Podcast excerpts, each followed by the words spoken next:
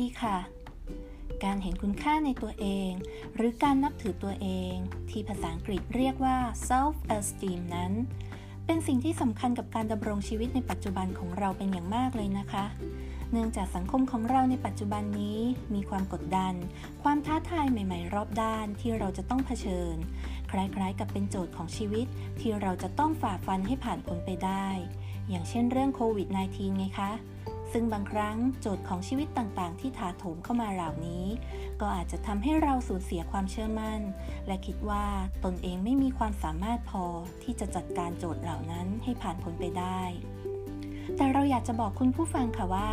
ขอเพียงแค่เรามีความเชื่อมั่น และมั่นใจในตัวเองมากพอ เราก็จะสามารถฝ่าฟันโจทย์ของชีวิตที่รายล้อมเข้ามา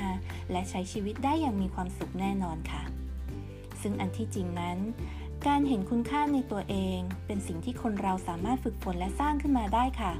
แม้ว่าจะไม่ใช่เรื่องที่ง่ายนัก แต่ก็ไม่ใช่เรื่องที่ยากจนเกินไปนะคะ ทุกสิ่งทุกอย่างจะต้องเริ่มต้นจากความฮึดของตัวเราเองก่อนนะคะ และถ้าหากมีการสนับสนุนจากคนรอบข้างด้วยแล้วล้วก็ จะยิ่งดีมากขึ้นไปอีกด้วยค่ะทั้งนี้นะคะ วิธีการสร้างการเห็นคุณค่า หรือการนับถือตนเองนั้น สามารถฝึกได้เป็นข้อๆ ดังนี้เลยค่ะ ข้อที่ 1 เริ่มเช้าวันใหม่ด้วยการคิดบวก แรกเริ่มมืดตื่นนอนเลยนะคะ คุณผู้ฟังอาจจะมองเพดานห้องนอน หรือลุกขึ้นมาเดินไปที่กระจก แล้วบอกกับตัวเองว่า วันนี้จะต้องเป็นวันที่ดีของเรา วันนี้ฉันจะต้องทำอะไรสักอย่างสำเร็จแน่ๆทำอย่างนี้ซ้ำไปซ้ำมาทุกวัน ให้กำลังใจตัวเองทุกเช้านะคะ แล้วคุณจะต้องเห็นการเปลี่ยนแปลงแน่ ๆ ค่ะ ข้อที่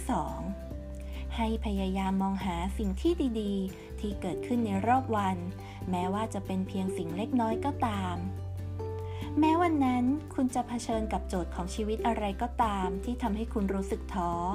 แต่เราขอแค่ให้คุณผู้ฟังลองทบทวนว่า มีเรื่องดีๆ อะไรเกิดขึ้นในวันนี้บ้าง แม้ว่าจะเป็นเรื่องเล็กน้อยก็ตามนะคะ อย่างเช่น คุณอาจจะนึกว่า โชคดีจังเลยที่วันนี้รถไม่ติด โชคดีจังเลย ที่วันนี้ได้ทานข้าวกลางวันอร่อยๆ โชคดีจังเลย ที่กลับบ้านแล้วยังมีใครรอเราอยู่ พยายามคิดแบบนี้ให้ได้ทุกวันนะคะ แล้วคุณจะต้องเห็นการเปลี่ยนแปลงแน่นอน ข้อที่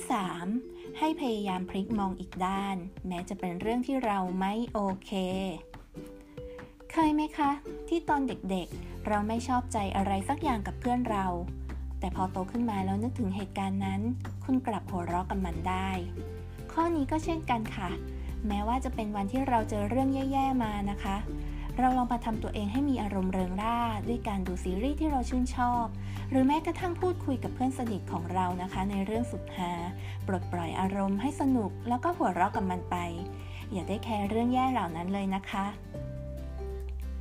ข้อที่ 4ยอมรับความผิดพลาดมาเป็นบทเรียน อยากจะบอกทุกคนค่ะว่า ไม่มีใครที่เกิดมา perfect ในทุกเรื่อง คนเราย่อมผิดพลาดกันได้นะคะ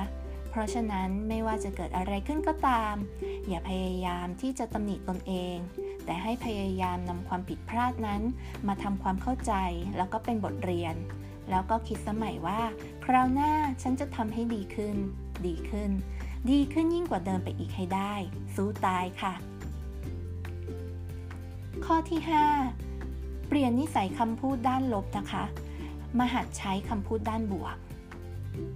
การพูดในแง่ลบนะคะ สามารถเกิดขึ้นแล้วก็ติดเป็นนิสัยของเราได้ง่าย ๆ โดยที่เราไม่รู้ตัวเลยค่ะ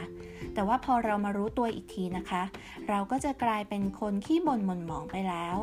ซึ่งหากเราพูดแต่เรื่องไม่ดีมากๆ มันก็อาจจะเป็นเหมือนกับ การที่เราสะกดจิตตัวเอง ให้กลายเป็นคนแบบนั้นทุกๆวัน ทุกๆวัน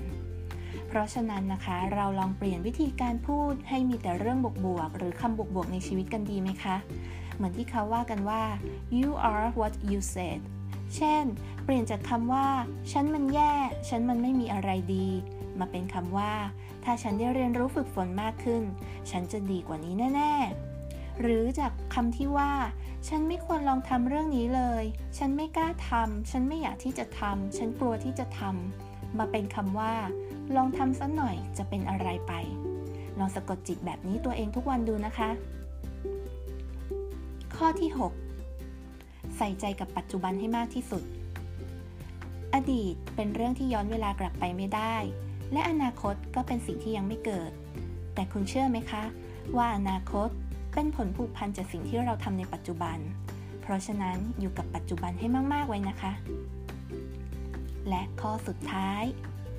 พยายามอยู่กับคนรอบข้างที่คิดแต่สิ่งดีๆ ถ้าคุณผู้ฟังอยู่ท่ามกลางคนที่คิดแต่ในเรื่องดีๆนะคะ คุณผู้ฟังก็จะได้ยินแต่เรื่องที่เป็นมุมมองเชิงบวก เรื่องที่คุณผู้ฟังสามารถมองเห็นปลายทางที่สดใส สามารถมองเห็นความเป็นไปได้ ที่จะไปยังจุดนั้น ที่จะพัฒนาตนเอง หรือว่าลงมือทำ คำพูดหรือความคิดของคนเหล่านี้ค่ะ จะส่งผลต่อคำพูดและความคิดของคุณผู้ฟังเช่นเดียวกันนะคะ การหาคนที่คิดบวกมาเป็นเพื่อนเราเพื่อเติมเต็มชีวิตของเรา ก็อาจจะไม่ใช่เรื่องง่ายสักเท่าไหร่ แต่ว่ามันก็คงไม่ยากเกินความพยายามของทุกท่านใช่ไหมคะ และนี่ก็เป็น 7 ข้อสำคัญที่คุณผู้ฟังสามารถนำไปพัฒนาตนเอง เพื่อให้เกิดความเชื่อมั่นนับถือตนเองได้เลยนะคะ พยายามทำให้ได้ทุกวันนะคะ เอาใจช่วยค่ะ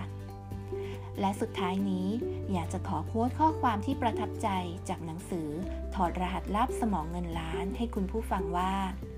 ไม่มีสิ่งใดมีความหมาย นอกจากความหมายที่เรามอบให้กับมันเอง แล้ววันนี้คุณผู้ฟังมอบความหมายใดให้กับชีวิตตนเองคะสวัสดีอีกครั้งค่ะ